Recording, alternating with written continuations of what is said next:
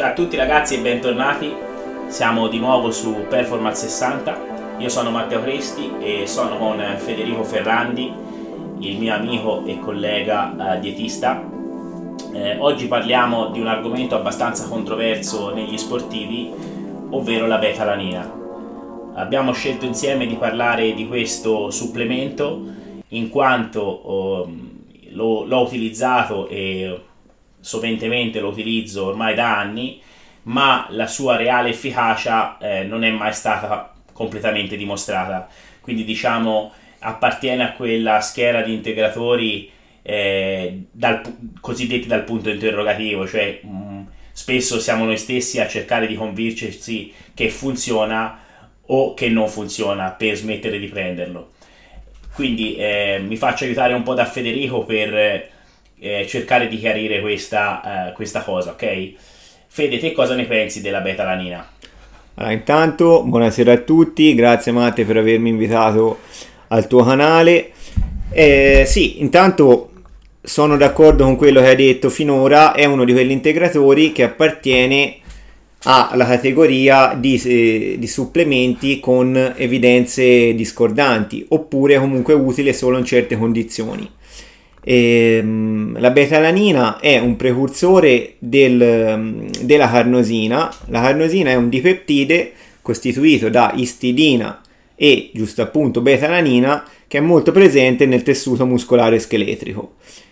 Eh, è molto studiata la betalanina per i suoi effetti tampone sull'acido lattico, quindi sul suo effetto buffer nei confronti dell'acido lattico. Però eh, vorrei Matte che ci spiegassi quando, in quali, ti- in quali categorie di attività fisica, in quale tipo di sforzo c'è più produzione di acido lattico.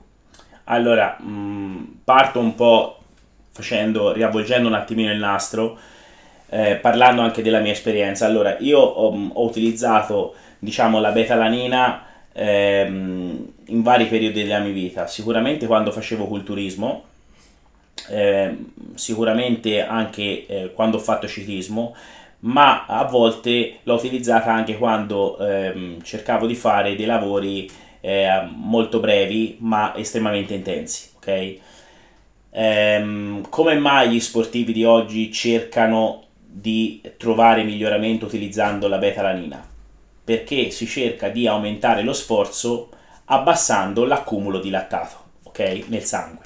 Cos'è il lattato? Va ricordato che il lattato è un composto eh, fondamentalmente tossico per le cellule, il cui accumulo nel torrente ematico ehm, si correla con la comparsa della cosiddetta fatica muscolare, quindi un eccesso di acido eh, di lattato nel sangue eh, va ovviamente a eh, creare quella che è la fatica e quindi va a interrompere alla fine l'esercizio fisico, ok? Va ricordato che il lattato viene prodotto già a partire da bassa intensità di esercizio. I globuli rossi, eh, per esempio, lo formano continuamente, anche in condizioni di riposo. A produrlo sono i tessuti eh, muscolari striati che forniscono i muscoli scheletrici. Eh, va anche ricordato che la produzione di acido lattico comincia quando il metabolismo aerobico, cioè il metabolismo eh, che eh, appunto eh, è connesso con eh, l'ossigeno presente nel sangue, non è più capace di soddisfare le richieste energetiche, ovvero l'intensità dell'esercizio che io sto eh, richiedendo al mio corpo è maggiore del metabolismo aerobico, ok? Quindi l'ossigeno non basta più. Maggiore l'intensità dell'esercizio, maggiore sarà la produzione di lattato Ehm, potrei dilungarmi e spiegare anche come poi questo lattato viene, diciamo, eh, riconvertito per essere nuovamente portato come fonte energetica, però poi si entrerebbe troppo nello specifico. Importante è che eh, il sistema anaerobico lattacido predomina fondamentalmente nelle, attiv- nelle, attività fisiche molto corte, vicine alle intensità massimali, quindi con intensità di lavoro molto alte per farvi un esempio può essere uno sprint 200 metri, 400 metri, mm. ma appunto come eh, lo utilizzano i bodybuilder anche con esercizi contro resistenze su medie ripetizioni, ok? Eh, nelle sport di endurance invece andrebbe fatta la distinzione tra soglia aerobica e soglia anaerobica, ovvero eh, la produzione eh, di lattato è importante quando la concentrazione ematica di lattato nel sangue inizia a eh, superare, a stabilizzarsi intorno a 4 millimoli o superarli, ovvero quando si passa praticamente la soglia anaerobica. Questo 4 millimoli fondamentalmente è eh, stato visto anche in letteratura che eh, all'inizio per anni è stato postulato questo valore, ma in pratica varia eh, da persona a persona. Eh, la concentrazione di lattato nel sangue va ricordato che normalmente è tra 1 e 2 millimoli, ok? Millimoli, scusate. E, eh, e niente, fondamentalmente eh, è importante ricordare che appunto eh, l'utilizzo della beta-alanina subentra le, mh, nel momento in cui appunto c'è uno sforzo di breve intensità ma molto eh, sopra la soglia aerobica, quindi comunque un'intensità molto elevata, ok? Te Fede, eh, ci puoi spiegare se ha trovato degli studi che confermano quanto da me detto e nel caso eventuali dosaggi di tale integratore? Certamente. Intanto Matti ha spiegato benissimo alla perfezione tutto, tutto il metabolismo ehm, della beta-alanina, tutto l'accumulo di, di, lattato, quindi per fare un, un breve riassunto prima di arrivare agli studi, sembra che attualmente dalla ricerca non abbia un'utilità particolare eh, utilizzare la beta-alanina su, attiv- su, sforzi di lunga durata come 3 ore, 4 ore, dove eh, il patto energetico principale è la beta-ossidazione magari degli acidi grassi, ma ha senso utilizzarla più per attività di breve durata. Quindi sicuramente su attività superiori di, ai, ai 25 minuti eh, servirà ancora molta, molta ricerca. Io ho trovato uno studio interessante dove eh, sembra che 4 grammi, tra i 4 e i 6 grammi di beta-alanina aumenti la concentrazione di carnosina del muscolo di oltre il 70-80% e questo ha portato mh, agli atleti mh, una riduzione dell'arrivo della fatica eh, molto significativa. Il dosaggio sembra che sia tra i 2 e i 4 grammi al giorno il secondo studio interessante che ho trovato su, um, è uno studio fatto su, su bici dove diversi atleti um, hanno percorso distanze diverse. Alcuni atleti sotto integrazione di beta-alanina, altri atleti placebo, quindi um, acqua. acqua praticamente.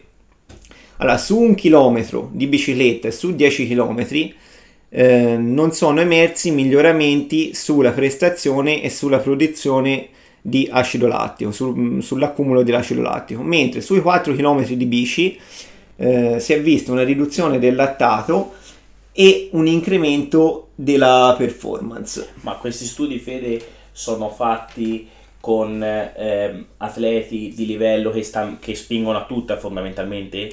Mm, sono fatti su atleti su atleti amatori, uno mi sembra su, con atleti amatori un altro con atleti più professionisti. professionisti. Sì, sì.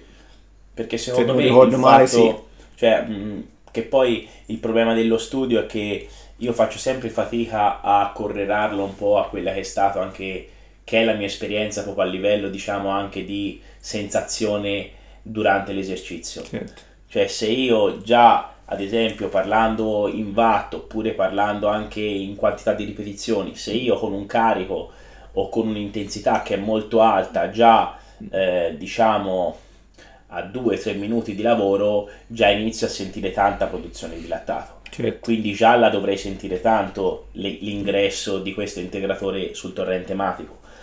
Ehm, il fatto secondo me è sempre che eh, questi studi eh, bisogna vedere su che popolazione vengano fatti, perché se eh, la popolazione è deallenata, secondo me già ha molto meno senso. Perché sì, sì. sicuramente tutti i metabolismi sono meno efficienti meno efficienti. Anche esatto. di smaltimento dell'acido esatto, smaltimento. Infatti, lo producono prima. Infatti, fondamentalmente, proprio anche sia nel bodybuilding che bodybuilding e ciclismo da questo punto di vista sono molto simili, sia nel bodybuilding sia nel ciclismo.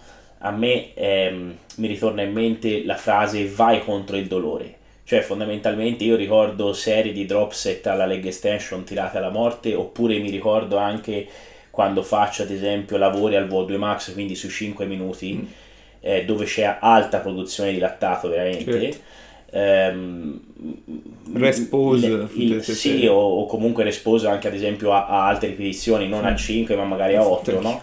Quello che ti dico è la sensazione appunto è proprio che te ti ingorghi talmente tanto di lattato che il, non, non, sei in grado più di proseguire l'esercizio se non smettendo o abbassandone l'intensità. Mm-hmm.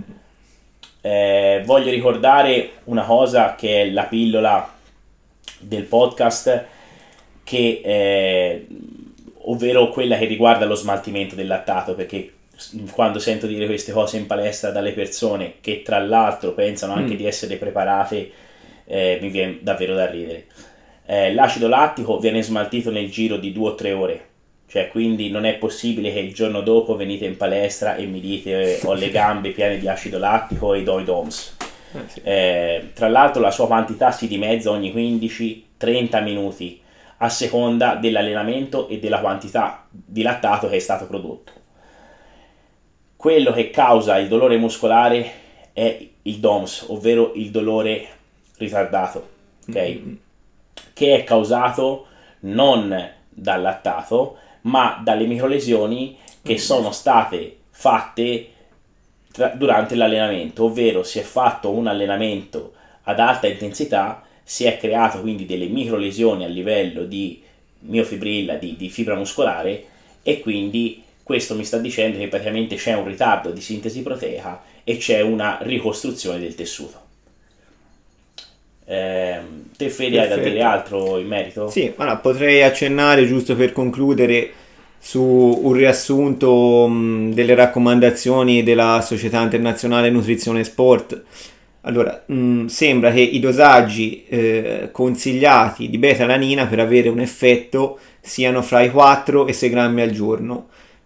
Questi, questo è il dosaggio ne- necessario per aumentare la carnosina muscolare per almeno 4 settimane consecutive. Eh, l'utilizzo deve essere consecutivo, costante, sì, per almeno 4 settimane. Io mi ricordo l'assumevo solitamente in stacca con la creatina, ma l'assumevo se no durante pa- dopo i pasti, esatto. per assumerla di più. Sì, sì, sì, sì, sì. Mm. giusto. Sì. Poi vedremo che la betalanina è un integratore che si, si può abbinare al bicarbonato di sodio per eh, sempre per, per, lo stesso effetto sinergico, tampone diciamo, sulla, esatto, ne parleremo esatto. magari insieme in un altro podcast.